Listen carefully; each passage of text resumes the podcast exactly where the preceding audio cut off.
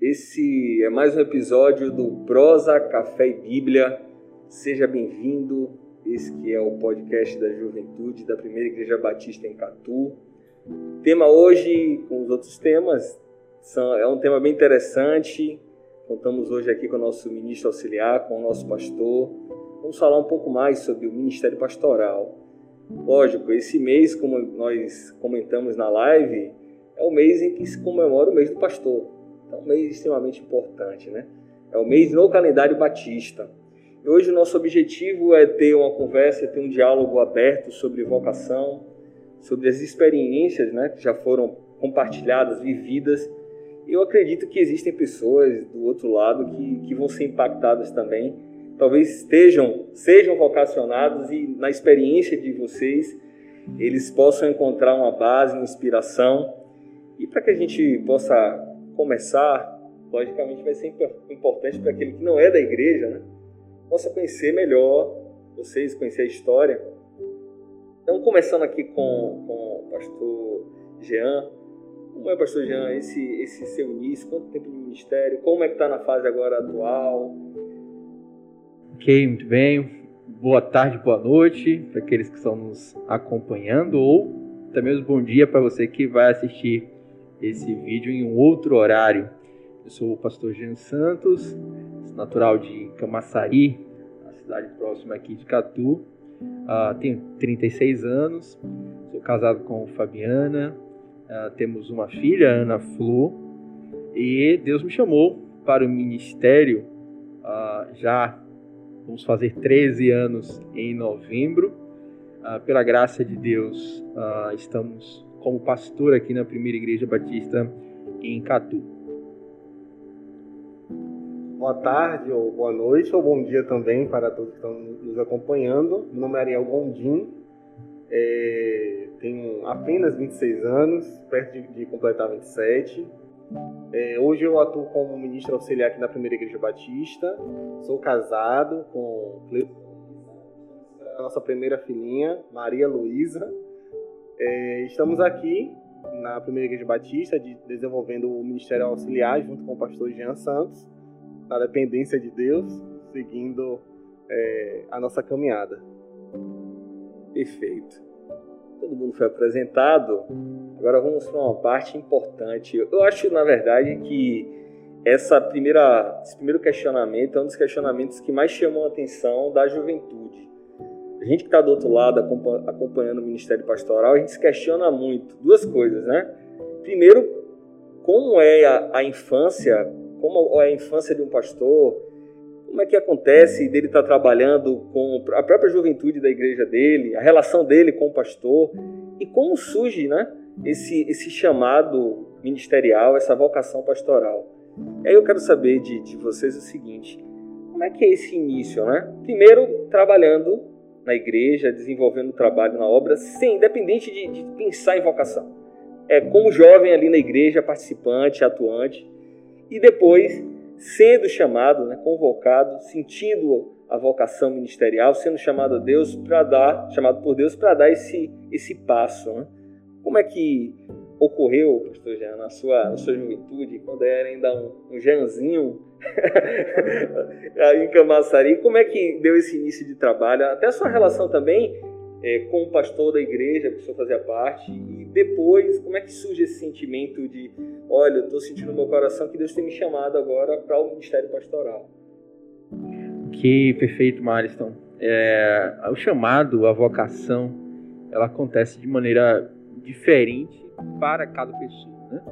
É, nós temos experiências é, conhecidas de muitos colegas, né? E o tempo em si ele sempre diverge. Quando foi o tempo desse chamado? No meu caso, o chamado aconteceu de forma muito é, específica. Ainda na infância, eu estava recordando até com o seu pai que eu fui batizado aos sete anos de idade, né? Então, é, com sete anos de idade, eu já tinha uma certeza plena da minha caminhada com Cristo. Então, isso me levou ao batismo. E eu tive, uh, na primeira experiência de fé, uh, junto à, à Igreja Batista Betel, lá de Camaçari, a sólida base para a caminhada cristã. Tive uma referência muito boa também de pastor, E isso me ajudou a desenvolver a fé. É, com o tempo, na minha adolescência, é, isso foi só crescendo. Eu passei para uma outra igreja, a segunda igreja batista, ali em Camaçari, e lá foi que eu vivi minha adolescência e minha juventude, por assim dizer, né? Sempre muito ativo, sempre muito participativo, uh, professor de EBD, de classe de adolescentes, ajudando lá também o Silas, a, a sua esposa. Nós sempre estivemos envolvidos no trabalho direto. Na, nos trabalhos denominacionais, a juventude da nossa região metropolitana também podia ajudar várias organizações, ou melhor, várias lideranças que foram instituídas, né? Ah, os seus presidentes, que hoje são é, pastor, né? O pastor Rogério foi presidente durante um tempo também da, da Jubari. Então sempre tive muito envolvido com todo o trabalho é, voltado à juventude e adolescência, mas é, nunca assumi função de presidente, né? Sempre atuei mais na cooperação, no auxílio com essas atividades. E eu posso dizer, assim, sem sombra de dúvida, que o meu chamado é, pastoral, ele se estabeleceu já na infância, no meu caso. Desde a infância, o meu desejo, o meu anseio era pela vida ministerial. Tanto que eu não tinha nenhuma outra profissão em mente a profissão é, que eu desejava, o que eu desejava exercer era o ministério pastoral mesmo, né? E na caminhada da adolescência para a juventude, isso foi se fundamentando, se concretizando através do que a igreja me abria com possibilidade é, de trabalho. Num determinado momento, quando nós terminamos o ensino médio, é que veio a decisão em si, né, de ingressar no seminário, participar então de um curso teológico, para assim assumir uh, o ministério que Deus havia me chamado já desde a infância. Então não tive muita crise, né, do largar, do deixar, porque isso já estava é, estabelecido na minha consciência e na minha estrutura de história de vida, né? É, algumas pessoas dizem, ah, mas então o pastor não aproveitou a juventude, é, só focou no ministério. Ao contrário, tive uma infância plena, com amizades, tive uma adolescência plena, com amigos sempre constantes. Vivi a juventude a adolescência plenamente. Aproveitei o que Deus me permitiu aproveitar. É, criamos bons relacionamentos em todo esse processo. E graças a Deus a história né, nos conduziu para, segundo a vontade de Deus, hoje ser é, pastor, estar no ministério pastoral. É, antes, Ari, de ouvir também a sua experiência, dentro, dentro do, da sua casa, na sua relação com, com sua mãe, sua avó, elas já sabiam disso? Já, já era uma coisa muito clara para elas também? Já sabiam. Essa era uma luta. é uma luta muito difícil, é, entendo, né? essa ideia né, do vocacionado, de ter uma vocação, ela, ela às vezes gera espanto de alguns, né? É, porque a gente se volta para alguns assuntos de interesse da área. E aí, às vezes, na adolescência, isso não era ah, talvez muito bem visto, né? A, a leitura e o cuidado, o zelo com algumas coisas. Mas isso jamais atrapalhou a relação é, filho, mãe, filho, neto e vó. Ao contrário, sempre foi uma relação muito tranquila, muito abençoada.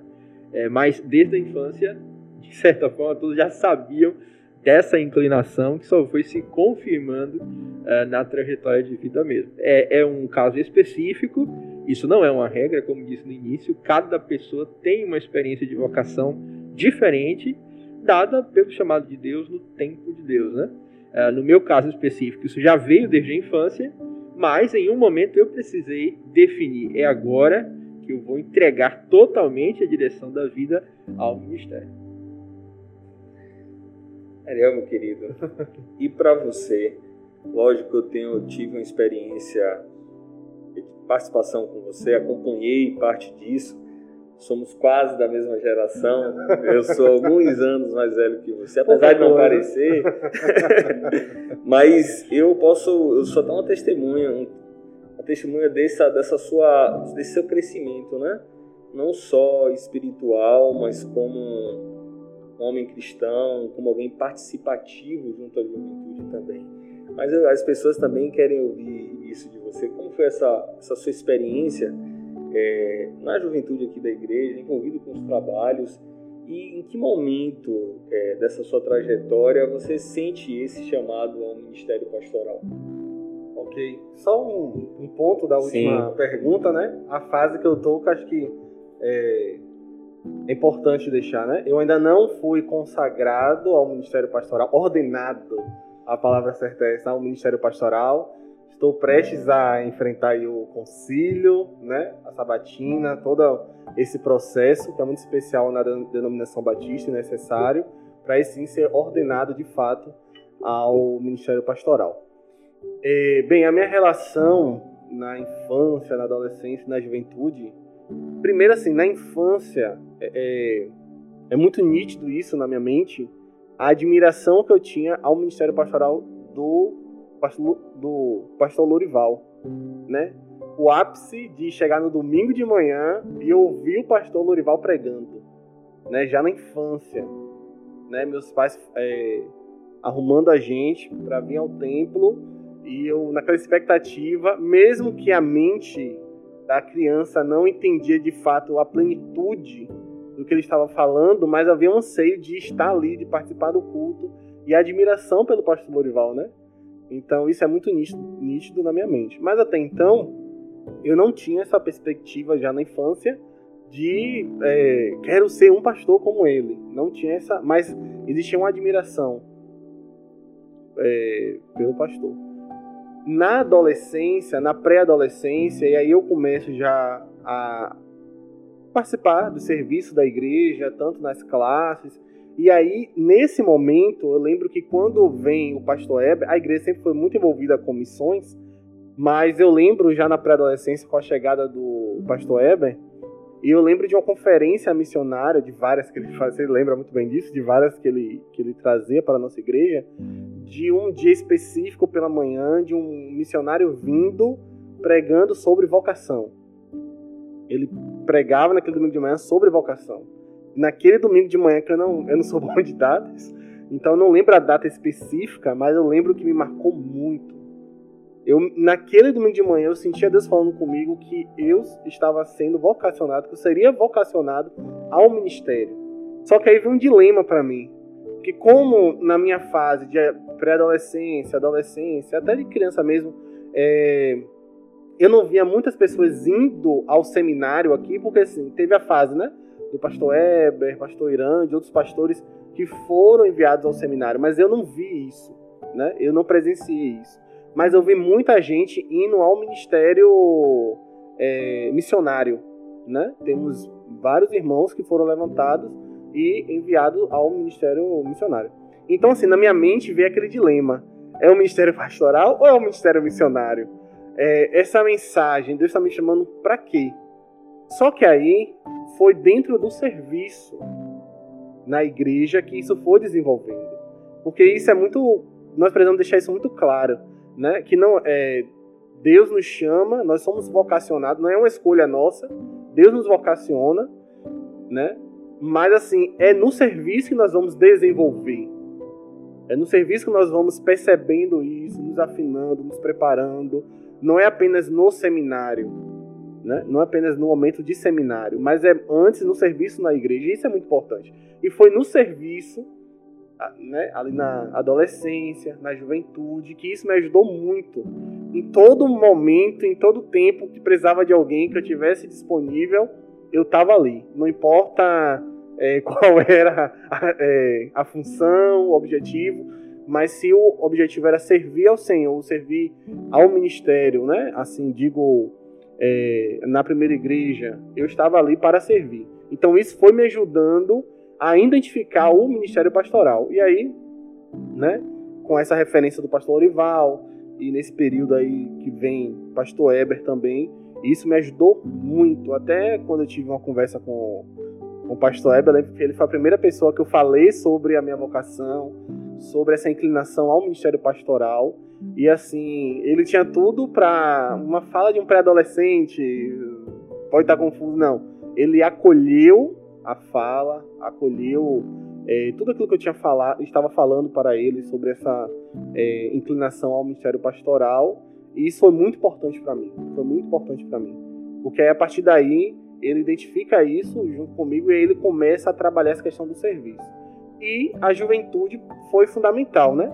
Porque quando é, pastor Petrônio ainda estava aqui e ele propõe né, que se chegasse, trabalhasse com a juventude, na liderança né, da juventude, isso me ajudou muito é, ao crescimento e à preparação né, para onde eu estou até agora. Trabalhar com a juventude, desenvolver e assim a entender a, o amor pelas pessoas, sabe? A desenvolver o amor pelas pessoas, trabalhar no serviço, ter prazer em trabalhar, de sair muitas vezes cansado de um congresso, de um acampamento, mas feliz porque aquele serviço foi desenvolvido e o amor pelas pessoas né? O amor, desenvolver o amor pela pessoa, pelo cuidado, pelo zelo com o outro. É, trazer a experiência aqui dessa dinâmica do que o Ariel falou, né? Da nossa dúvida às vezes em relação ao ministério pastoral e ao ministério missional, né? Embora o ministério pastoral tenha todo o viés missional, mas são duas áreas de fato, dos polos diferentes. Né? Um se volta mais para fora e outro se volta mais para a realidade eclesiológica. E eu lembro, Ariel, que eu estava nessa crise também um, um ano antes uh, da ordenação, um ano antes do casamento, foi tudo no, no espelho de um ano, né? E foi quando surgiu na nossa denominação o movimento uh, das trans, né? Sim. Aí eu participei da, da, trans, da trans ribeirinha, acho que foi uma das primeiras trans. Passei um mês, né? Ali naquela região ali das margens do Rio São Francisco e eu fui com uma intenção é, muito proposital, né? Eu perguntei, perguntei a Deus, é, eu vou definir qual vai ser o meu ministério com essa experiência. E o que eu me uh, descobri lá é que no meio de um aspecto missional, os trabalhos que me eram colocados eram trabalhos pastorais. Então, até o próprio líder do grupo, né, não fui eu o líder, tinha um outro líder, ele me direcionava para os trabalhos mais pastorais no meio do grupo, enquanto outros trabalhavam em uma outra linha. Isso foi muito forte para mim. Isso me definiu dentro do ministério, né? Eu, eu, lembro de dos últimos dias, que sempre é muito emocionante quando termina uma trans, porque a gente tem uma experiência profunda com Deus e com as pessoas que estão trabalhando com a gente. E eu lembro de ligar para Fabiana e dizer para ela: eu estou voltando com a decisão. Realmente eu estou decidido ao ministério pastoral. Isso foi muito forte. Eu já tinha completa ideia da vocação, mas eu precisava fechar o enquadramento dessa vocação, né? E isso foi determinado por essa essa trans. Foi muito positivo para mim. Foi uma bênção de Deus na, na minha vida. A gente citou da experiência, né? Mas eu acho que qualquer área profissional, qualquer área de vida, a referência pesa muito quais são as referências pastorais de vocês? Assim, são, quem são os pastores que, de certa forma, é, são exemplos de, de, ministérios pastorais e também influenciaram vocês nessa caminhada? Ou estão ainda, né, influenciando? Grande, quem começa? é, eu, sempre digo para quem me pergunta sobre isso que minha primeira referência pastoral ela é sem sombra de dúvida a referência mais é, forte, que foi a referência do pastor José Guilherme de Moraes. É um pastor que a, assumiu o ministério numa idade avançada. Ele a, já vinha de outros ministérios, ministério muito reconhecido em Salvador. Ele foi fundador de igrejas em Salvador. E a, na sua aposentadoria, Deus o chamou para ministrar na Igreja Batista Betânia Massari. Então a gente já pegou o final de um ministério. Mas ele foi uma pessoa que marcou a minha vida completamente, porque ele era um pastor que conseguia comunicar-se com todos. A igreja tinha pessoas inclinadas a doutrinas diferentes, mas todos se rendiam à palavra. Por mais que tivesse, ah, eu, eu acho que é isso ou aquilo. Mas quando ele explicava pela palavra, as pessoas voltavam seus seus corações e a igreja era extremamente unida, extremamente abençoada. A minha segunda referência é, pastoral é o pastor José Carneiro, pastor da Segunda Igreja Batista em Camaçari. Hoje é, ele é pastor emérito, né? mas é um pastor que abençoou muito a minha caminhada. E a maior contribuição que ele me deu foi, primeiro, o aspecto doutrinário, é um pastor que prega a doutrina constantemente. Ele não perde a oportunidade em qualquer momento de ensinar a doutrina para a igreja. Isso traz uma paz muito grande, porque a igreja sabe exatamente onde está.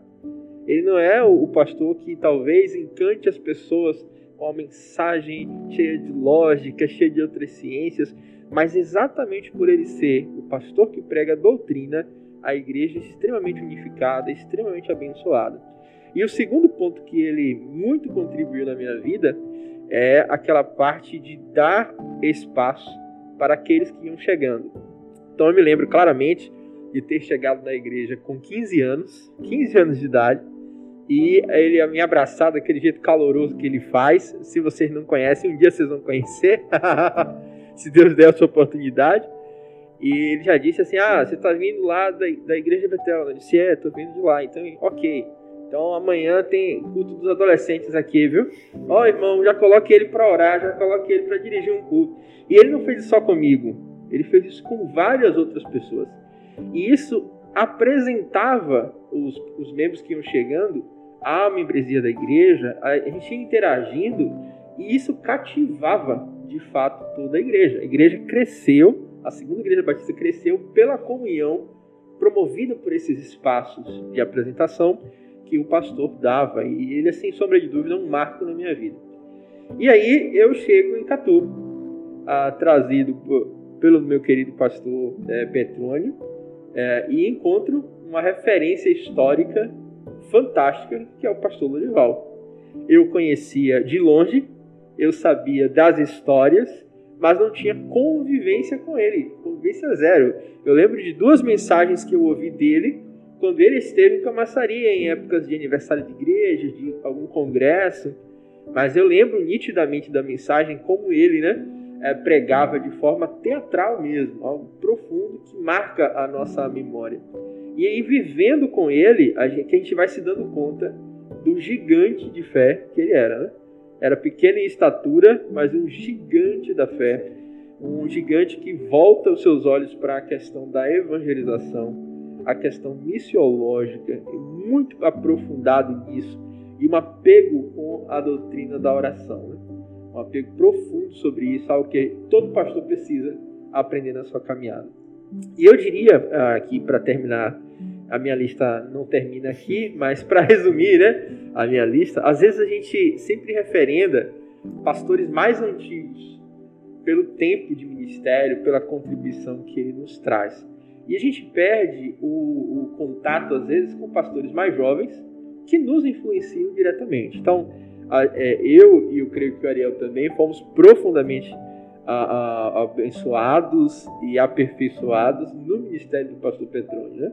O pastor Petrônio é uma referência não apenas para nós, mas para outros pastores que também o acompanharam nessa jornada.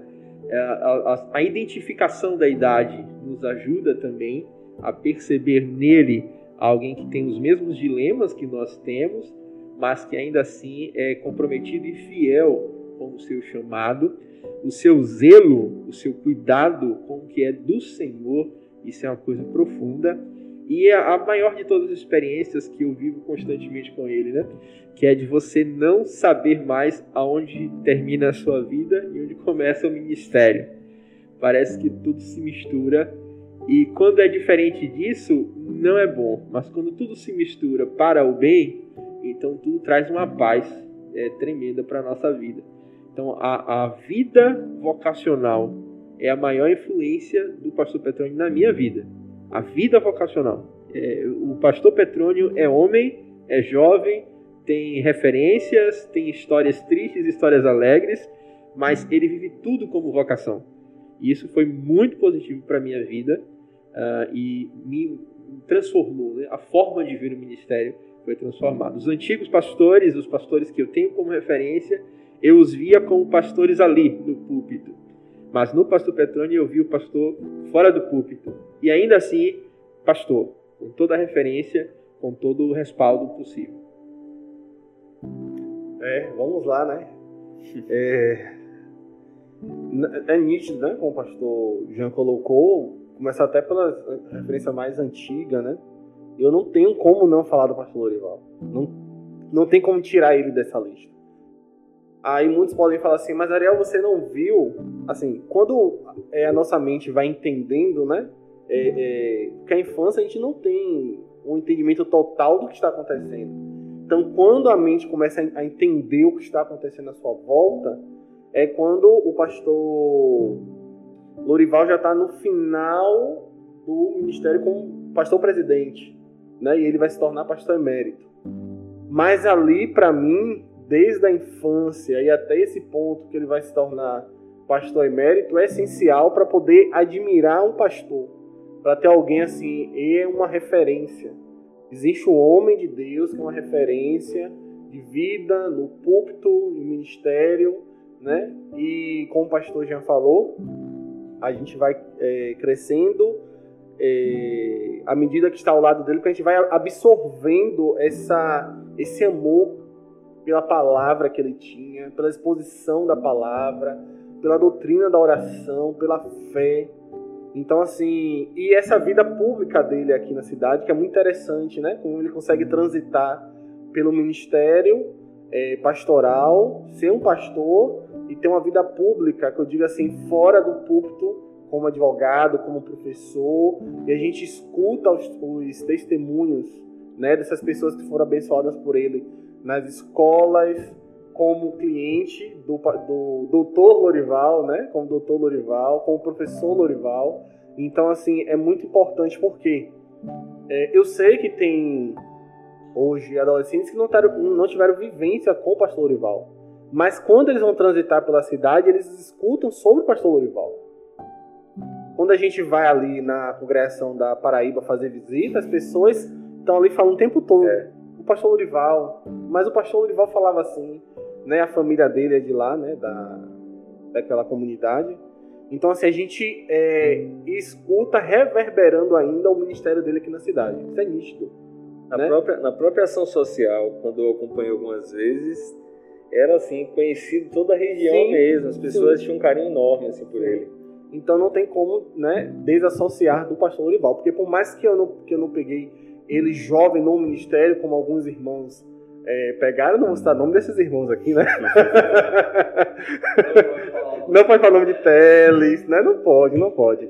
Mas é, é nítido isso. Aí vem o pastor Eber, né? E assim, para mim, ali eu começo a entender o que, o que é ministério pastoral, o que é vida cristã, né? Mesmo pela idade, pela pré-adolescente. E assim, é muito importante, né? É, a vida dele, e o modo que ele entende a vida cristã. É, você precisa ser crente, mas é o tempo todo. A sua vida tem que ser um testemunho o tempo todo, em todo momento, em todo tempo. E essa questão dele estar o tempo todo levando a, a igreja a viver uma vida espiritual, que não há uma, uma questão dúbia, não, há, não é, é, é agora você é crente porque você está na igreja, mas no trabalho você não, você é cristão o tempo todo, você é chamado para viver a vida de Cristo o tempo todo. E ele começa deixando isso muito claro na vida da igreja, né? A trabalhar os conceitos espirituais, do perdão, do amor. Então, assim, a questão social, ele também gosta muito, trabalhava, trabalha, né? Que ele não, só está em outra igreja. Mas, assim, é muito importante, né? E aí ele começa a, a, a abrir o leque também, né? Porque ele traz uma, uma questão jovem para a igreja, em relação ao púlpito, a questão das novas tecnologias. Então, assim, é uma referência muito importante que eu tenho até hoje. E... Também, né, pastor Petrone, como o próprio pastor já falou, porque, assim, é... até pastor Eber, como o pastor Petrone é, já citou, é aquela coisa que a gente está vendo um pastor no púlpito, um pastor nas reuniões é, administrativas, nas assembleias, mas com, eu não tive a mesma vivência pessoal que o pastor já teve com o pastor Petrônio. Mas pelas viagens que a gente tinha durante algumas é, reuniões da, da nossa convenção, das assembleias, a oportunidade de conhecer a família dele lá em Tamari, que ele tanto falava em Tamari, né? Tive a oportunidade de conhecer o pai, né? A, a mãe, a, a irmã, as sobrinhas, a família, primo, a avó, né? Enfim. Então, assim, essa vivência de ver um homem que é um exemplo não somente no púlpito, mas também fora dele. Né? Quando ele chegava lá, na cidade de Itamari, todo mundo, né? Que lá é, não é Petrônio, é o Júnior, né? É o Júnior. Então, assim. É, a gente descobriu que Tamari existe. Então, assim, e eu falei isso para ele nesse dia. Eu falei assim, pastor, foi muito importante eu descobrir a existência do Júnior, do Júnior filho, do Júnior primo, do Júnior neto, do Júnior amigo de infância de alguém que tá, oi Júnior, tudo bom? Então, assim, é uma referência muito importante, né? É, que a gente tem vida também fora do púlpito, né? A gente tem vida, nós somos pessoas normais, com família, com a demanda fora do púlpito, né? E quando ele é, é, abriu o coração, tanto ele como o pastor também em alguns momentos, né? Abriu o coração ali no púlpito, às vezes dispor algum sentimento, eu acho isso muito fantástico, muito importante. E hoje eu caminho ao lado do pastor Jean, né? Que não deixa de ser uma, uma referência para mim, um cara jovem, né? Falando cara, tá vendo pra isso? Uma gira que se usa com pastor, mas, né? É o baianês. com um pastor jovem, né? Mas com responsabilidades, amando aquilo que ele faz, se entregando para aquilo que ele faz, com apego à palavra, às escrituras. É, você está caminhando por isso certo, mas está de acordo com as escrituras? E se não tiver, então não tem acordo. Né? Esse amor que ele tem pelas, pelas sagradas escrituras, isso me impressiona e me inspira muito. Né? O pastor Jean tem um amor pelas escrituras assim, de uma forma muito interessante. E aí é como o pastor já falou, né? A gente, eu não falo assim das referências midiáticas, né? Dos que estão longe, porque assim, a gente tem que também perceber aqueles que estão perto de nós, né? E é só caminhada. Eu agradecer a referência feita, né? Para mim é uma, uma, uma maravilha poder abençoar a vida é, de Ariel, que eu tenho, assim, com muita admiração, a rasgação de cedo aqui, mas é verdade, assim, é, o chamado ministerial na vida do Ariel é extremamente forte, a gente vê a dedicação, o amor dele pela obra, e o que ele falou, eu testemunho, né? O amor pela missão, pelas pessoas, isso é profundo na experiência de vida dele. Eu quero só fazer uma nota aqui, né? Que eu, na minha lista eu encerrei esses quatro mais proeminentes na minha vida, né? Que influenciaram mais positivamente a minha vida. Mas nós temos aí uma referência muito forte também do pastor Mício, quem eu tive a oportunidade né, de ser acompanhado é, no processo do grupo de mentoreamento de pastores. E hoje eu tenho uma referência também muito forte, muito positiva, que é o pastor Ilquias, pastor lá no Paraná, mas ele tem abençoado muito a minha vida. É alguém assim usado por Deus nesse processo de mentoria e as consequências do contato com ele é, mudado a minha ótica, a minha visão sobre o ministério pastoral também. É, não posso falar o resto, senão a gente não vai terminar. Não vai terminar. É. Eu também poderia citar muito os outros pastores. Né? Pastores de, de seminário que a gente aprende Exato. muito. Se a gente conversar aí, aí é, ainda mais eu que morei no seminário, então o contato do pastoral sem a vivência era, era diário, era, era muito interessante. A gente vai ter uma referência conosco no É, pastor Jeremias pastor Bento, Jeremias que é, Bento. nossa, uma referência muito forte. Não e... só pra gente, acho que vários pastores do Brasil espalhados pelo mundo, né? Aproveitar a oportunidade para mandar um abraço para o Petrônio e a Nide pai e mãe do pastor sim, Petrônio, né? Sim, que Deus esteja abençoando a vida deles, que o Senhor seja louvado pela vida deles, por essa caminhada né, de construção histórica na vida do pastor Petrônio.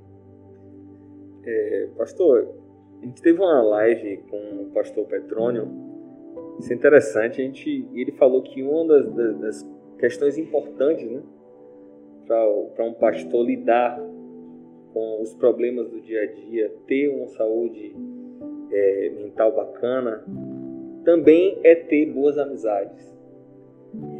A gente falou aqui de, de, de grandes referências para vocês. Qual a importância, falando de amizade, existe em trocar as experiências do ministério pastoral com outros pastores? Porque, assim, é, existe uma relação muito peculiar com aquilo, né? São realidades de ministérios pastorais então, nenhuma outra área vai ter a dinâmica que o Ministério Pastoral tem. Qual a importância para o espírito, para a alma, para a vida, poder trocar essas experiências com outros pastores? Quanto isso faz bem dentro da caminhada ministerial? É uma relação sine qua non. Não tem condição de ministério saudável solitário.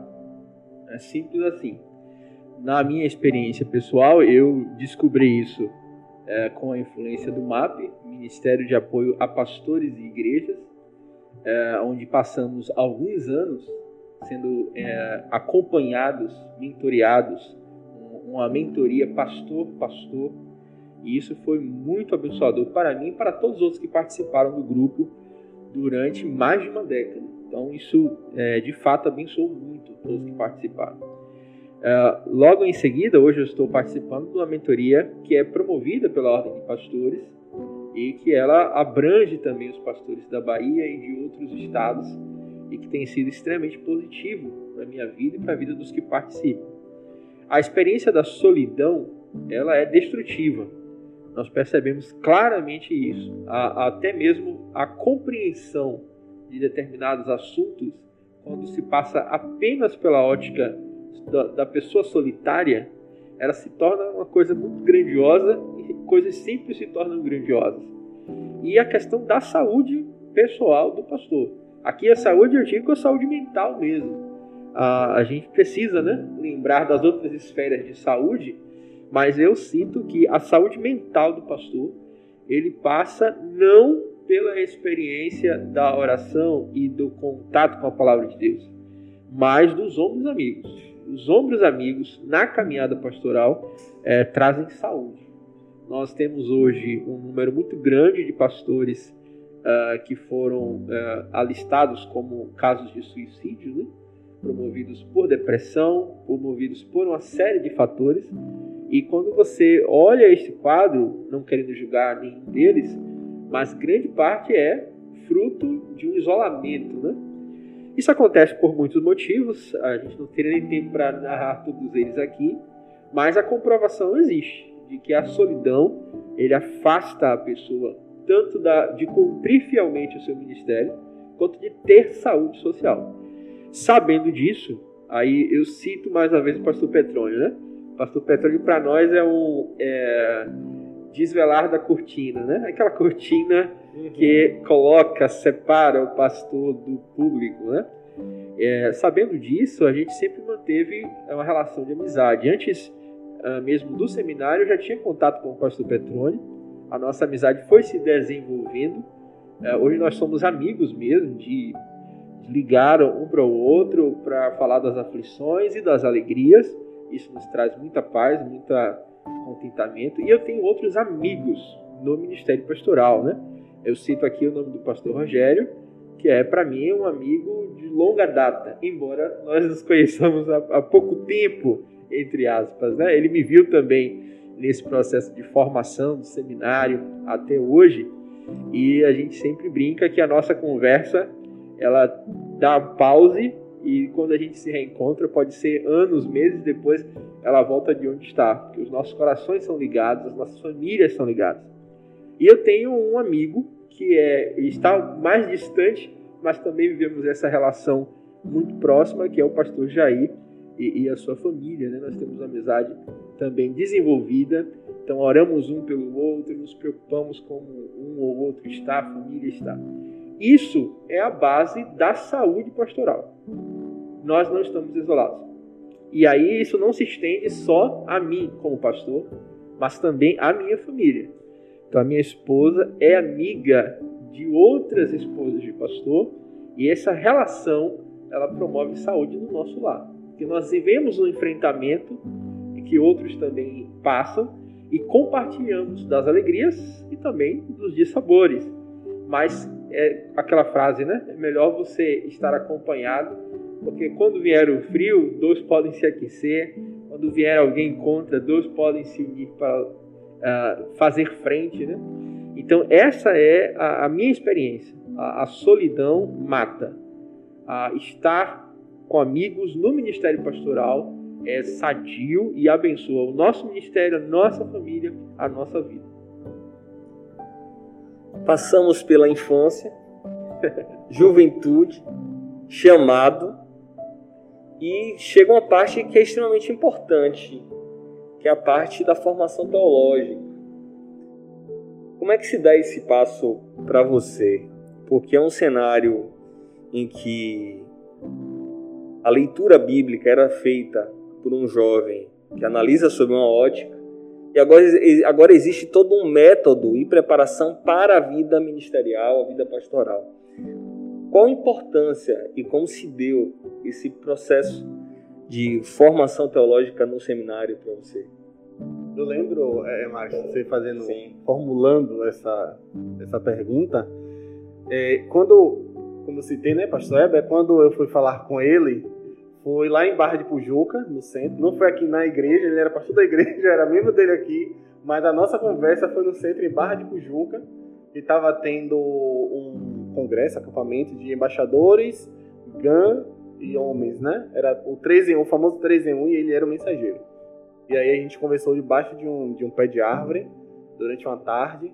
E aí eu falando tudo para ele, ele falou assim: "Tá bom, meu filho, eu acolho sua fala". Ele até questionou na época se tinha, se eu identificava que outros jovens poderia é, ter essa aptidão. Eu até citei seu nome na época. Falei, pastor estou... eu acho que só poderia ver com ele também. É, eu até citei seu nome. É... Vocações Aí adormecidas. Lembro... Perdão? Vocações adormecidas. Não é? Aí eu lembro de uma fala dele que foi assim: Meu filho, eu vou te preparar para você não ir verde para o seminário. Para você não ir tão imaturo para o seminário. E assim, foi muito importante, né? Aí ele não, ele não, não consegue dar né, procedimento, porque ele vai para missões, mas exemplo, pastor Petrônio, e é muito importante isso, porque aí quando eles me preparam para eu ir, é, uma, é um outro mundo, é uma outra ótica, né? É uma outra ótica, porque agora você não é mais, como ele diz, né? Você não é mais membro de igreja, mas você não é pastor ainda, você está no limbo. Mas é, é muito interessante, porque assim, o leque se abre, né? O leque de informações, de conhecimento, de experiências dos outros pastores que estão ali apenas não te ensinando teorias, mas também colocando a sua experiência, colocando a sua vivência pastoral, né? Trazendo os dilemas. Então, a leitura bíblica, né? Ela começa a se tornar mais apurada, em alguns momentos mais críticas. Os seus questionamentos também começam a mudar, né?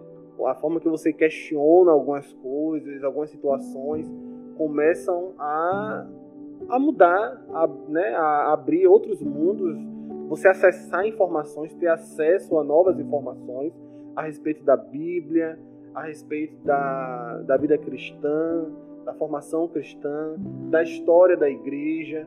Então, assim, isso é muito importante, isso é muito valioso, né? E, assim, Agora, vale lembrar que a gente não pode, em nenhum momento, principalmente quando está no seminário, desassociar a formação teológica, que é muito importante, muito que a gente, nós batistas e outras denominações também, você disse que é, é muito valiosa, mas também com a caminhada é, na igreja. Né? Não perder esse time.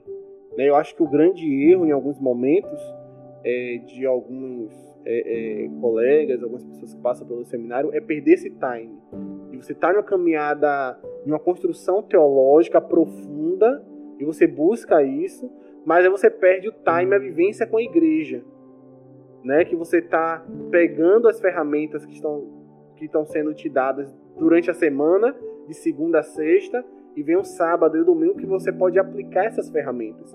Porque a ferramenta teológica, ela não é como uma faculdade que você faz pensando em ganhar dinheiro. Tô falando assim que as pessoas não têm amor por outras profissões, não é isso. Mas assim, tem gente que pensa logicamente, não, vou ganhar dinheiro com isso. O retorno financeiro é mais rápido. Ou até mesmo quantas pessoas fazem curso, curso técnico para ter uma formação mais rápida, para ganhar dinheiro, para depois fazer uma, uma, formação acadêmica. Mas quando você vai pensar em uma construção teológica, em formação teológica, você está pensando, eu estou é, buscando essas ferramentas, me preparando para servir melhor a igreja onde estou inserido, ou que eu estarei é, durante a minha vida de outras igrejas. Então isso é muito importante, né? Estou me aprofundando para servir melhor. Né? Então não perder esse time com a igreja, acho que eu acho é muito importante. Antes, eu, eu cito aqui, né? No meu tempo de seminário, Ariel, não faz muito tempo assim, né? Mas no tempo de seminário, uh, os, os professores brincavam, né? Dizendo assim, olha, o primeiro ano é, o vocacionado vem para o seminário, ele vai aprender uma bagagem nova, então o primeiro ano ele não pode falar na igreja, porque as ideias estão ali, né, em conflito, as ideias estão em conflito. No segundo ano, as ideias estão se assentando. ela vai se formar. No terceiro ano é que o pastor presidente começa a dizer assim, não, agora o menino pode pregar em uma é. congregação, que as coisas já estão mais arrumadas. Porque o processo de construção precisa de uma desconstrução, né? Ah, você abre o leque, como você falou, para vários outros ramos, para esse estudo mais aprofundado, até mesmo da palavra de Deus, e corre-se o risco de, por o processo não ser completo, a pessoa uh, simplesmente tomar o início dos estudos como verdade final. Então é necessário né, essa desconstrução. Imagino que na área é, do direito, por exemplo, também é assim, né? Nos primeiros anos, o encanto com as leis, com as possibilidades de reclamações jurídicas. Mas se ele for usar no primeiro ano, ele pode ter diversas dificuldades por não entender o todo da lei, o todo dos códigos. Sim. Na teologia não é diferente. O que eu chamo a atenção, que eu acho muito importante referendar, é que não existe rivalidade entre o estudo teológico e a igreja, que é o que o Ariel acabou de citar. Algumas pessoas querem fazer esse, esse ato de rivalizar. Algumas igrejas até dizem não é necessário ter preparação teológica para ser pastor. Isso é uma heresia sem fim. O ensino, o estudo vai nos ajudar a não viver realidades é, fora uh, de, de, fato do que é coerente com a escritura, com a tradição cristã ao longo da, da, da nossa história. A, a rivalidade entre academicismo e prática eclesiológica é uma farsa, é uma mentira. Isso não existe. Gente que faz isso está criando uma teologia nova, está criando uma nova maneira de interpretação que muitas vezes é cheia de heresia, sem embasamento bíblico ou doutrinário.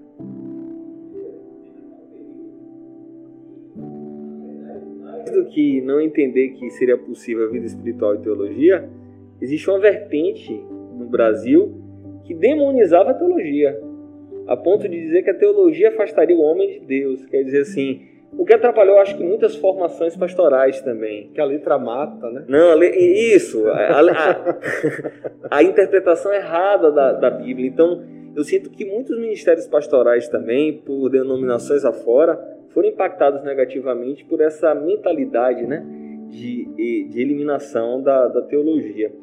Agora, falando a nível de, de, de, de sensação, o senhor entrou é, na, no seminário, passou por esse processo. Existe um sentimento de, de formação diferente da entrada para a saída? O que é que muda? É, ah, ou, ou, ou, de fato, o, o que a gente sente moldar a formação pastoral é a experiência mesmo? Ou até esse próprio período do seminário já há uma, uma nova formação? Assim, entrou o, o, o, pastor Jean e sai um outro pastor Jean com outra formação, com outra visão. Existe esse impacto a nível prático também no próprio seminário? Sim, sim. Hoje o seminário, já uh, alguns anos atrás, né, e, e, nós somos fruto talvez desse novo tempo do ministério é, de formação ministerial. Essa rivalidade da qual nós citamos, teologia e prática, ela foi absorvida e solucionada com o tempo. Então, o seminário também enfrentou essa dificuldade, a ponto de uh, determinados vocacionados entrarem no seminário e não saírem pastores, saírem teólogos, saírem professores, ou, ou até mesmo se desviarem, porque essa uh, uh, dualidade, né, ela existia de forma muito profunda e foi refletida também nos seminários. do meu tempo, que eu posso trazer como experiência, já há um cuidado profundo com a formação acadêmica e a formação ministerial. De fato, quem entra no seminário entra para ser integralmente formado. Então, no meu tempo, eh, já existia o cuidado, por exemplo, de que os vocacionados fossem cuidados tanto no seu aspecto psicológico, tanto no seu aspecto familiar, quanto na prática denominacional, na prática religiosa em si, né? Então, esse complemento faz com que, Mariston, a gente entre é, como alguém que tem a vocação, mas não tem a ferramenta para essa vocação, e saia completo no sentido de apto para toda boa obra. A isso quer dizer que a pessoa já está pronta? Tem um outro fator, que é o fator da, da maturidade, né? Do tempo com que essas ferramentas uh, serão utilizadas e a gente vai entendendo que de repente aquela ferramenta que a gente pensava que ia resolver tudo não é aquela, a gente precisa de uma outra. ou que a gente não precisa usar todas as ferramentas de uma vez. Isto é o trato da maturidade do ministério pastoral mesmo. Eu lembro ah, de sair do seminário muito empolgado com as línguas originais. Eu não podia ter uma mensagem que não tivesse um, uma citação de uma fonte original, uma palavra grega, uma palavra hebraica, ah, uma novidade. A palavra de Deus ela não é composta de novidades, ela é composta de afirmações de fé. E a gente às vezes troca isso, né? a gente troca isso. E, e, quando sai do seminário cheio de bagagem, a ideia é abrir a bagagem e dizer: olha o que eu trouxe de novo. Mas com o tempo a gente vai descobrindo que não é bem assim. Na caminhada, a maturidade vai nos ajudando a colocar as ferramentas certas na hora certa. Então, o vocacionado entra de um jeito e ele sai uma outra pessoa. Sim, é uma formação de vida. O ministério pastoral passa por uma formação de vida no seu processo de formação. É interessante porque normalmente nessa fase, pelo menos é o que eu percebo, que é o início do ministério pastoral, é uma fase que mais ou menos bate com o casamento do pastor e logo depois filho, né? O processo de ter o filho. E isso impacta, eu acredito, é, diretamente no ministério. E aí vem uma questão. É, temos aqui o, senhor que tem uma, uma filhinha pequena, é, já é casado há um bom tempo. Temos aqui Ariel também, que é, é um jovem, né? É, recém-casado, poderíamos dizer assim. Seis meses, fazer sete. e que também, tá, graças a Deus, está chegando uma bebezinha aí cheio de saúde, em nome de Jesus. Amém. São duas realidades, né? Ele está começando o ministério é, com agora com a criança, com a esposa, e o senhor já com essa vivência. E aí eu digo, eu, eu peço que o senhor até conte, não só como experiência pessoal, mas como conselho também é, para Ariel, como lidar com ministério pastoral e família, sendo a família tão importante é, é, até a nível bíblico mesmo, a família tem um lugar de centralidade, de importância para Deus. Mas na prática, na vida do pastor, que é uma vida dinâmica, é uma vida de cobrança, é uma vida de questionamento, às vezes é uma vida que, que é, conversa ali com uma certa solidão nas suas decisões. Como, como conseguir é, ter um ministério alinhado à vivência e à família, aos cuidados da, da casa? Muito bem, essa é uma pergunta complexa. É, o primeiro ponto que a gente tem que pensar é que ah, no, no, antigo modelo de ministério pastoral, até da denominação batista e de outras denominações, nós tínhamos um conceito de um pastor como um sacerdote. Nesse conceito do pastor como sacerdote, toda a família era apresentada para o âmbito sacerdotal. Então se via na nossa denominação, por exemplo, que o pastor vinha acompanhado com seus adendos. A esposa como uma ministra de música normalmente, a, os filhos como a, ou, ou a esposa também como trabalho com crianças, né? Sempre tinha essa dinâmica. É educadora cristã e os filhos na área da música, na área de participações e, e essas coisas. Muitas famílias pastorais sofreram ao longo da história é, por conta disso, porque o chamado embora envolva toda a família, mas o chamado é para o pastor. E o cuidado com isso muitas vezes é, gerou dificuldades com diversas famílias pastorais. Eu lembro de um colega em especial, Ariel, que citou isso, né? Que dos seus irmãos, é, só ele permanece na igreja. Os outros filhos, se não me engano, eram sete filhos, todos os sete não continuaram a caminhada uh, na igreja. Até foram para outras igrejas, mas a mesma denominação não, por causa de traumas vividos na infância. Então, como viver essa relação? A primeira relação é lembrar o que a Bíblia diz. O que a Bíblia diz? Que em primeiro vem a família. Antes da igreja, vem a família. A primeira responsabilidade, a primeira missão do homem é com a sua família. O Senhor nos chamou para o ministério pastoral mas há uma observação circunstancial. Para ser pastor é necessário ter família, ser casado, gerir bem a sua casa e ser alguém de quem os outros não repreendam, que tenha uma postura ilibada a respeito da família também. Então, o primeiro trato do pastor é com a sua família. Quando o Senhor nos perguntar lá na, no reino da glória, né, pelo cumprimento da nossa missão, eu não tenho dúvida que a primeira pergunta será e a sua família? Como, como foi com a sua família? Se serviu bem a sua família? E depois virá a igreja. E os dois têm um peso muito relevante para a nossa caminhada. Eu tenho tratado desta forma a relação familiar. É, a minha esposa, graças a Deus, ama os trabalhos da igreja, é, ama no sentido participativo. Né? Não é que as outras não amem, mas ela se envolve, ela se gasta pela obra porque ela gosta, ela tem muito amor e a, o temperamento dela também ajuda para estas funções. Então, é, nós temos sido duplamente abençoados por isso. Mas existem esposas é, de pastores que são mais tímidas, existem esposas de pastores que têm inclinação para trabalhos mais voltados a bastidores, planejamento e não execução, que não gostam de se expor. Isso não diminui a importância delas na nossa vida ministerial, mas é necessário que a igreja entenda que ao chamar o pastor, está chamando o vocacionado pastor. Então, o primeiro conselho que eu daria a Ariel é sempre cuidar para que a igreja entenda que o chamado é seu, que a sua esposa, de fato, ela te acompanha na caminhada ministerial e conhecendo Luiz, eu sei que ela vai desenvolver muita coisa na igreja, mas o chamado é seu, a responsabilidade é sua, ela está com você. Isso é muito importante. E a outra relação, Marista, é aquela relação de casa, sabe? É, às vezes eu é que reclamo com Fabiana lá, né? Para dizer assim, olha, hoje nós não vamos falar sobre a igreja. Hoje nós vamos viver como família. Então o, problema, né? A situação que tem a resolver, o que ainda falta para ser construído, a gente vai deixar para um outro dia. Aqui, agora, somos nós. Então essa relação sempre nos abençoou muito de saber a hora de parar.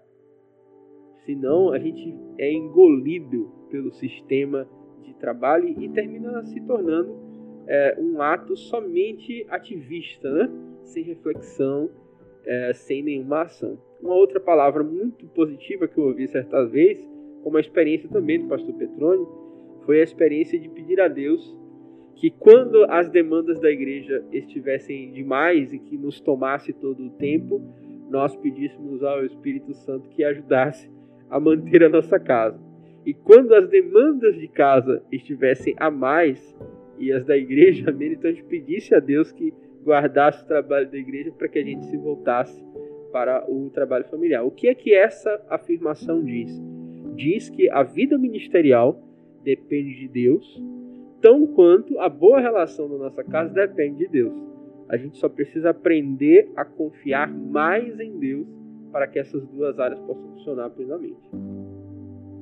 E como tem sido, Ariel, lidar com essa fase que é nova para você, né?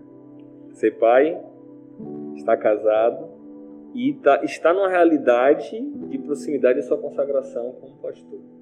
Como tem sido para você espiritualmente, mentalmente, lidar com todas essas novas perspectivas que se apresentam nesse momento? Tem sido uma, um desafio, né? Que a demanda é, ministerial, aí agora a gente vai fazer sete meses de casado ainda. Parece que é muito tempo, mas são só sete meses. E a chegada de Maria Luísa, né? E a gente é, descobriu também logo é, após o casamento, depois de um mês de casados, veio a gestação.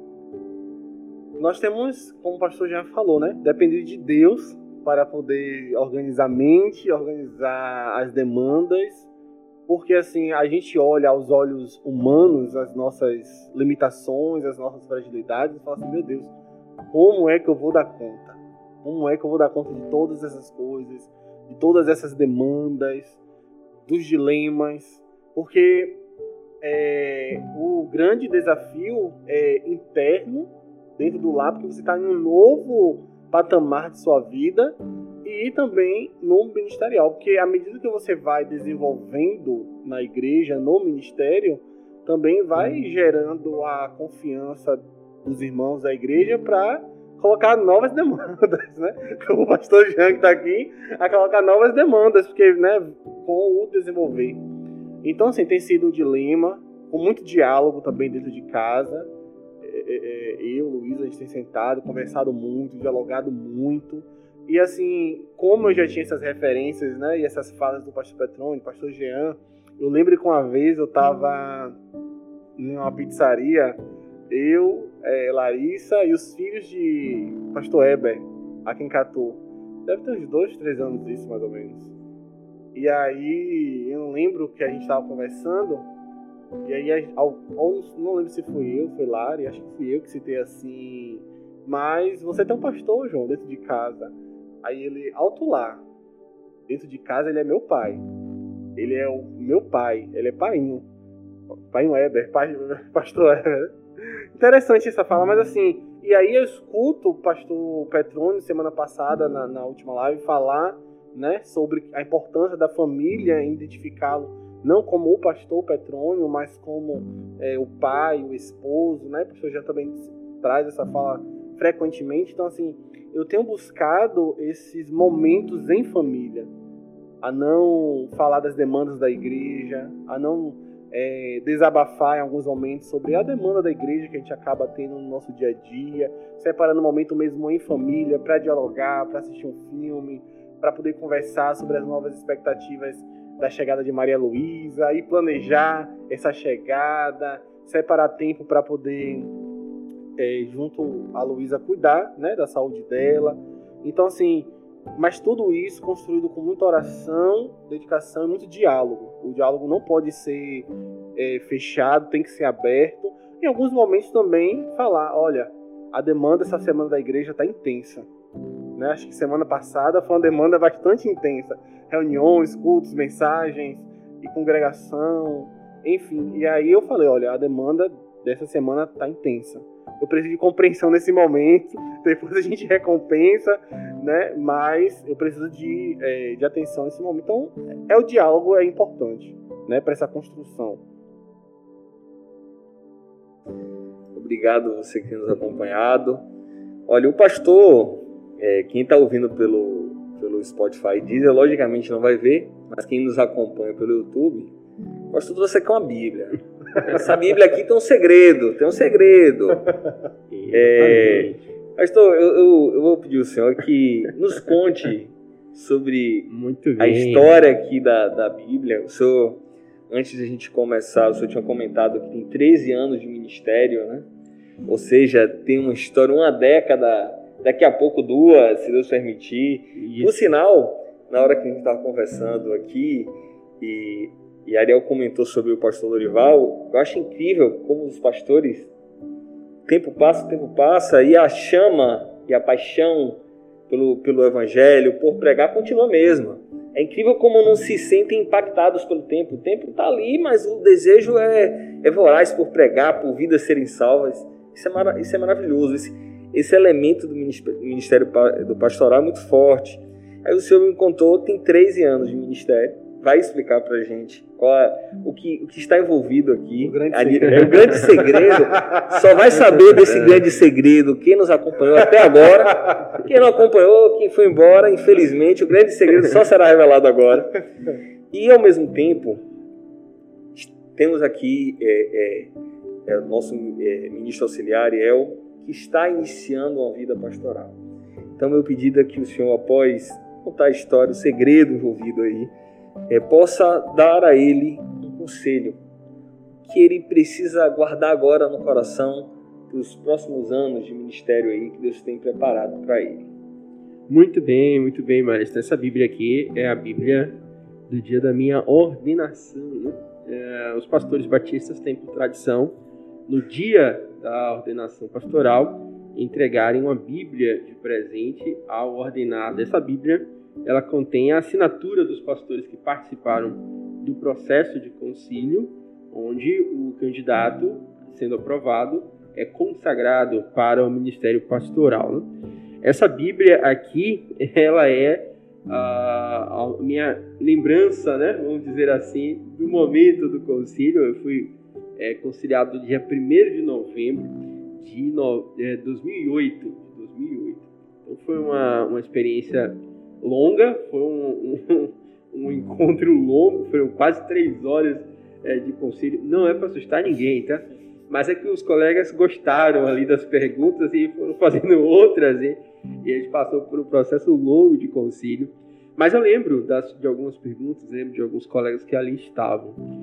E no, na semana seguinte, no dia 8, aí nós passamos pelo processo de ordenação pastoral. Né? Então, essa Bíblia me acompanha, ela é uma Bíblia assim para me recordar daquele dia com muita alegria.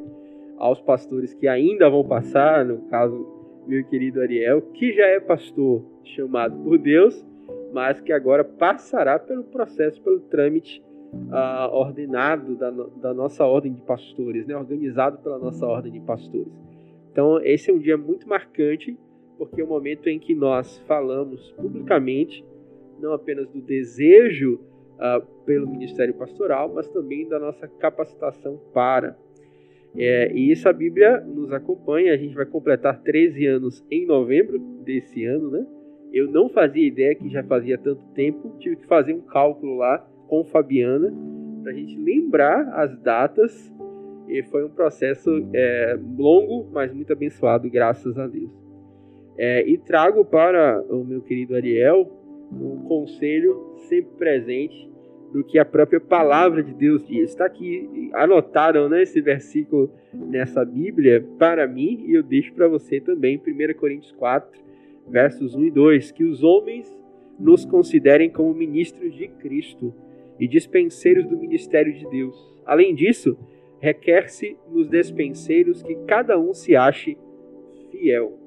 A fidelidade à mensagem do Senhor Jesus. O ministério pastoral não é um ministério para personagens, para individualidades, para algo do nosso próprio ego. O ministério é a exposição do Senhor, do Cristo. Como diz o Jonas Madureira, né? a nossa inteligência é humilhada como diz o apóstolo João, o homem diminui para que o nome do Senhor seja exaltado. E nós estamos nessa direção no ministério pastoral, cada vez mais no crescimento do Senhor sobre sua vida, o reino de Deus seja exaltado. O John Stott, que eu citei antes da nossa live aqui, né, no nosso podcast, ele citou isso antes do seu, do, da sua morte. Né? Ele disse para um jornalista é, o que ele se arrepende do ministério. E ele disse: Eu queria ter estudado mais. E, se alguém como John Stott né, se arrependeu de ter estudado, é, então nós temos uma missão muito séria de continuar aprendendo. O ministério pastoral é uma caminhada de aprendizagem até a volta do Senhor Jesus. Todo dia a gente aprende algo novo com as pessoas com a palavra de Deus, com as igrejas que o Senhor nos confia. O desafio. Desafio. Agora, mas agora chegou também a sua hora de dar conselho. o pastor Jean ministrou para você a palavra, deu esse conselho extremamente importante, ministerial. Mas eu acredito que podem existir jovens que estão nos acompanhando e possuem ou estão sentindo essa sensação de que talvez haja algum nível de chamado ao ministério pastoral. Pra, qual o seu conselho para esses jovens que estão em suas casas, estão ouvindo agora esse podcast, em relação a serem chamados? O que é que precisa estar na, em mente e em coração em relação a isso? Qual conselho você daria nesse sentido? É, uma coisa muito importante na vocação, na caminhada para essa identificação, é, lógico, relacionamento com Deus, sua vida devocional em prática, se aprofundar na, na, na, palavra de Deus, na leitura, porque vamos dizer, como é que você vai ser advogado sem conhecer de lei?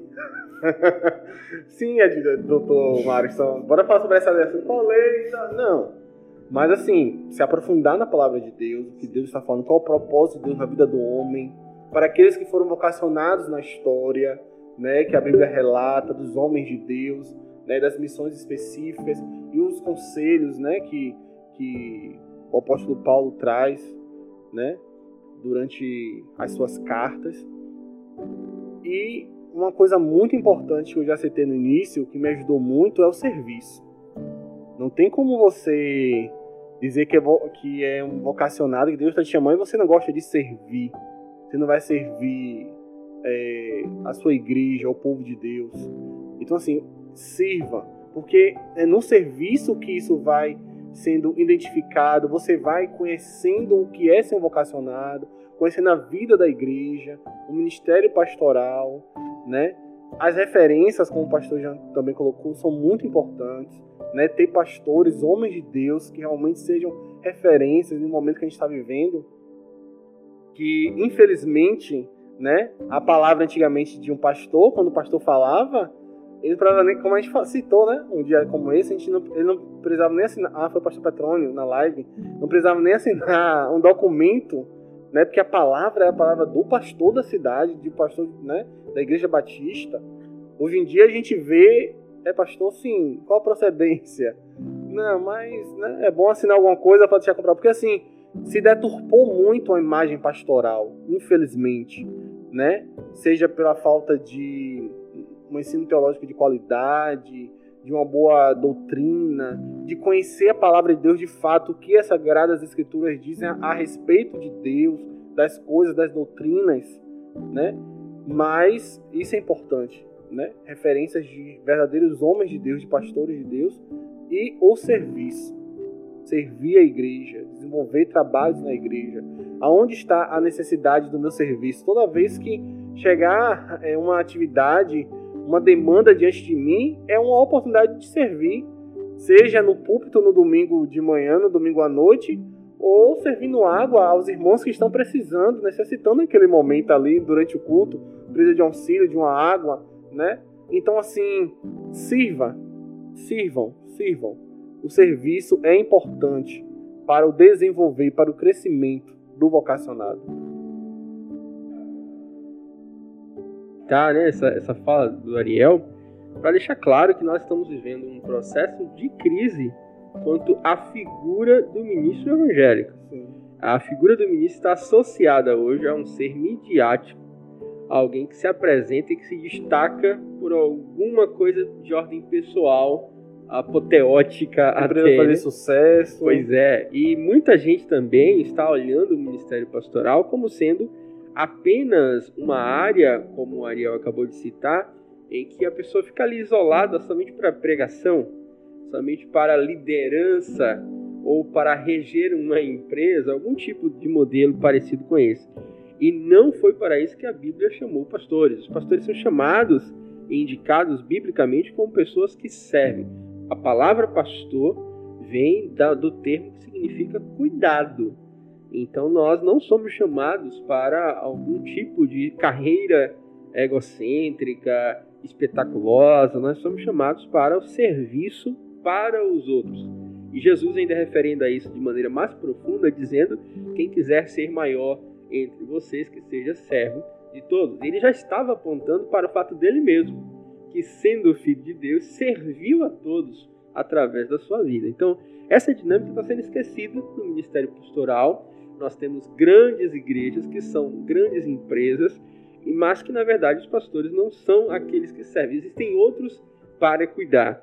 E essa visão de alguns jovens de pensarem, ah, você pastor para pregar, você pastor para fazer marketing de igreja ou para qualquer coisa desse nível. E que quando se deparam com a realidade de que o pastor é um servo dentro da igreja, servo para as pessoas, servo ah, para as famílias, muitos servos para a sociedade, que é um tema que a gente precisa abordar, o papel do pastor na sociedade, a gente vê muitos fugirem do ministério pastoral. Eu conheço muitos que até mesmo demoraram para tomar essa decisão do ministério pastoral por essas dúvidas, por essas inquietações. O pastor foi chamado para servir, servir ao reino da maneira com que o Espírito lhe indicar melhor dentro do corpo de Cristo. E a gente precisa quebrar isso na raiz, né? Se a gente continuar com esse conceito midiático do que é um ministro evangélico, aí nós começamos a ver pessoas que entram no ministério só porque tem uma fala mais eloquente, porque tem um nível de conhecimento, mas que não servem à igreja, não servem ao reino, entram em escândalos, entram em tretas gospel, tem muitas por aí, mas as pessoas não são abençoadas por isso. Os bons pastores sabem que a regra é servir, servir ao Senhor por meio do cuidado com as igrejas. E eu termino citando uma frase do pastor José Guilherme de Moraes, uh, ainda em vida, ele citou uma frase que ficou marcada na denominação batista baiana, é, quando ele completou o seu jubileu, né, os 50 anos de ministério, ele afirmou isso. É, ser pastor, ou pregar é fácil, difícil é ser pastor. Pregar é fácil, difícil é ser pastor. Porque o pastor exige serviço, amor, entrega. E isso as pessoas não querem. Querem apenas um lado do ofício pastoral. Acho interessante porque essa foi uma sensação que eu tive por um tempo, que bastava alguém perceber que certa pessoa dominava a oratória, era eloquente, que o comentário era não você você tem chamado para ser pastor.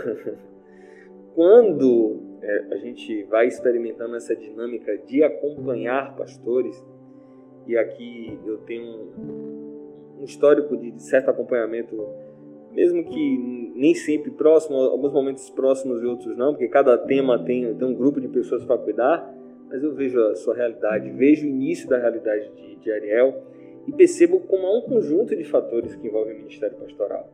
A pregação no púlpito é um dos elementos, importantíssimo, mas um dos elementos. E aí tem todo o acompanhamento dos membros, a parte administrativa, que é um clássico é, da, das igrejas batistas que cuidam buscam cuidar muito bem da parte administrativa. Então, existe todo um conjunto que envolve do cuidado das ovelhas à pregação. E eu acho que é importante essa fala, que se existe alguém, algum jovem, que tem se identificado com o ministério pastoral apenas porque entende que se expressa muito bem, é uma oportunidade também de rever, né? de se autoavaliar. Será realmente que é pelos motivos certos que eu estou sendo chamado ao ministério pastoral? Eu agradeço muito você que, que tem nos acompanhado até aqui. Quero saber se vocês têm mais algum destaque final. Estamos chegando aqui ao fim. Eu ia pedir a bênção apostólica, mas é por costume, não vou fazer isso. A gente vê assim, não, dá vontade de pedir. Mas é, eu gostaria que, se possível, para a gente partir para um momento de finalização, infelizmente, se nos permitisse, a gente ficaria aqui até muito mais tarde. Mas qual a palavra final, qual o resumo final sobre o que conversamos hoje aqui que vocês poderiam dar, seja para quem é, é, se sente chamado ao ministério pastoral ou não, para quem é um membro da igreja e, e, e precisa ouvir algo específico sobre esse tema. Muito bem, eu quero começar citando uh, uma experiência do pastor Russell Shedd. Né? Ele é, disse em um dos seus escritos, né? que no México, para ser pastor, quando o jovem dizia de sua vocação, os pastores encaminhavam esse jovem para um período em que ele deveria servir. Servir carregando caixas, servir limpando a igreja, servir na obra da evangelização, nesses trabalhos. E só depois é que, de alguns anos, é que essa pessoa seria encaminhado ao ministério pastoral. E ele encerra essa ilustração citando o processo pastoral lá é mais demorado, mas o processo é mais confiável, porque aqueles que entram, entram para o serviço. Isso resume bem o que a gente falou aqui, né? O serviço ao Senhor por meio da igreja, ele tipifica o que é o ministério pastoral. Se não há amor por esse serviço, dificilmente alguém será é, um bom pastor. E eu quero dizer a você que tem um chamado pastoral, ou um chamado missionário, ou um chamado para exercer qualquer outra uh, dom no aspecto da igreja, no aspecto eclesiológico. O que eu tenho a dizer a você é que enquanto você não viver esta realidade, a sua vida estará incompleta. Nós cremos piamente que quando o Senhor chama, ele separa aquela pessoa para determinada função. Hoje há um esvaziamento do significado e do propósito do ministério pastoral, mas nós percebemos biblicamente que os pastores, os líderes, são pessoas chamadas por Deus para missão específica, para função específica, e que o Senhor faz disso a nossa vida. A minha satisfação hoje, ela não está é, desatrelada do ministério pastoral. Eu diria a você assim, sem sombra de dúvida, se eu deixar de ser pastor, o que é que eu vou ser? Eu não sei. A minha realidade como pessoa passa pela realidade do ministério pastoral. Isso quer dizer que o ministério pastoral é melhor do que outros ministérios? Não é isso que a Bíblia nos diz. A Bíblia diz que nós somos servos como os outros servos. Mas se há de notar que a missão de levar a palavra do Senhor e de cuidar das ovelhas do Senhor é missão honrosa. Boa coisa é desejar o episcopado, desejar o ministério pastoral. E isso eu digo para todos os vocacionados. A nossa plena realização passa pela vida ministerial. Não adianta correr disso, não adianta fugir disso, porque você só será realizado quando viver esta dimensão. Que Deus abençoe você nessa decisão, nessa formação, nesse ministério. E, pastor Jean, eu queria trazer três falas para encerrar. É, as duas primeiras que eu vou trazer foram falas que eu escutei alguns meses antes de ir ao seminário. E causa um certo, por mais que você tenha convicção da sua vocação, esse momento causa um temor, né? Estou indo para o seminário, é isso mesmo, chamado pastoral. E eu escutei duas falas. Uma de uma pessoa que não estava mais é, na igreja, não é dessa da nossa denominação batista, mas era de outra denominação, mas não estava mais vivendo a vida cristã. E outro que é batista, que é cristão, e ambos são bem-sucedidos nos seus postos de trabalho digo assim, bem-sucedidos de serem reconhecidos e financeiramente bem remunerados, enfim. E escutei as duas falas da mesma maneira. Os dois não se conhecem, nunca se viram. São de áreas totalmente diferentes. Os dois me falaram: se Deus está te chamando, vá. Porque eu um dia recebi o chamado de Deus para ser pastor. Eu tenho certeza, hoje eu sou feliz, mas se eu tivesse respondido, eu seria muito mais feliz. Tem algo que não completa, tem uma conta na minha vida que não fecha. Escutei das duas pessoas a mesma coisa. Uma foi aqui, na nossa igreja, aí essa pessoa não está mais aqui, mas é, é cristã, é um servo do Senhor, e o outro, infelizmente, não está mais nos, nos caminhos né, é, cristãos. Então eu escutei essas duas falas então, para mim, aquilo faz muito sentido. Isso que o pastor Jean fala é muito importante, porque todo, a cada dia que passa na vivência do ministério, eu falo assim: Senhor, se eu deixar o, o ministério um dia, eu vou fazer o quê? Hoje, eu já estou até pensando assim: quando eu chegar lá, se Deus permitir, né? Chegar lá, 50 anos de ministério, me aposentar, eu preciso estar em um local, mas que eu possa servir alguma igreja de alguma maneira, nem seja professor de EBD, né? Então, assim, se Deus está te chamando, se você sente no seu coração, procure o seu líder, procure, se você for aqui da igreja, procure o pastor Gianos, procure, vamos conversar, vamos dialogar, porque assim como eu fui acolhido debaixo daquela árvore um dia, né, pelo pastor Heber, a fala, né, nós vamos acolher também, vamos orar, porque isso é muito importante. E a terceira fala, que eu não citei, eu vou citar agora, de uma pessoa que eu conheci que, tava, que falava assim: é, Eu estou aqui no seminário porque eu escolhi estar. Eu escolhi ser pastor. Não foi Deus que me chamou, eu escolhi ser. Essa pessoa hoje não está mais na vida ministerial, porque é Deus que escolhe. É Deus que nos chama, é o Espírito, né? Porque assim, só a gente que está nessa vivência, nós sabemos da responsabilidade que é você estar diante de Deus, é, cuidando de pessoas no nome do Senhor. No, no domingo mesmo, quando a gente está ali, no domingo, né, nas quintas, diante de Deus, diante do povo de Deus, para né, falar sobre as sagradas escrituras, aquilo que Deus quer falar para o seu povo, em um cuidado né, é, de um conselho no gabinete. Então, assim, quando a gente vai percebendo isso, nós vamos percebendo a dependência de Deus.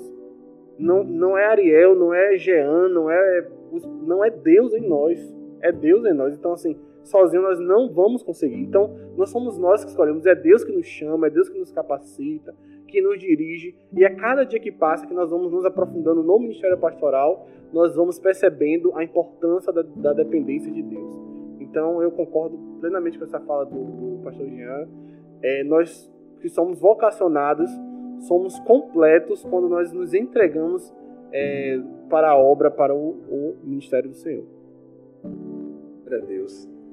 Eu tenho certeza que você que tem nos ouvido, tem nos assistido, foi abençoado pelo nosso diálogo, pela nossa conversa. E você que tem sentido o chamado também, com certeza foi abençoado por tudo que foi dito aqui. Agradeço pela vida de Ariel, pela vida do pastor Jean. São duas pessoas que me abençoam constantemente com as palavras, com os conselhos. E eu acredito muito que o ministério pastoral vai além de fato da pregação. A gente para para analisar, a gente vai perceber que nossa vida é rodeada de pastores que sempre foram usados por Deus para nos dizer o que Deus gostaria de nos dizer. E eu tenho certeza disso, que você também que tem nos assistido, faz parte de uma denominação, faz parte de uma igreja, tenho certeza que seu pastor também é um instrumento de bênção na vida de você. Então que a gente continue orando pelos nossos pastores, por esses homens que entregam a vida é, ao ministério pastoral, que se dedicam, que vivem realidades que talvez nem sempre chegue ao ouvido da igreja, mas vivem suas dores e alegrias, orando, entregando nas mãos de Deus e sendo o pastor que leva as ovelhas no caminho que Deus quer. Então eu peço que se você puder, compartilhe esse episódio. Se você também está nos ouvindo pelo Spotify ou pelo Deezer, também compartilhe para que outras vidas possam ser abençoadas. Esse é o podcast da Juventude, da Primeira Igreja Batista em Catu. E eu espero você na próxima. Forte abraço.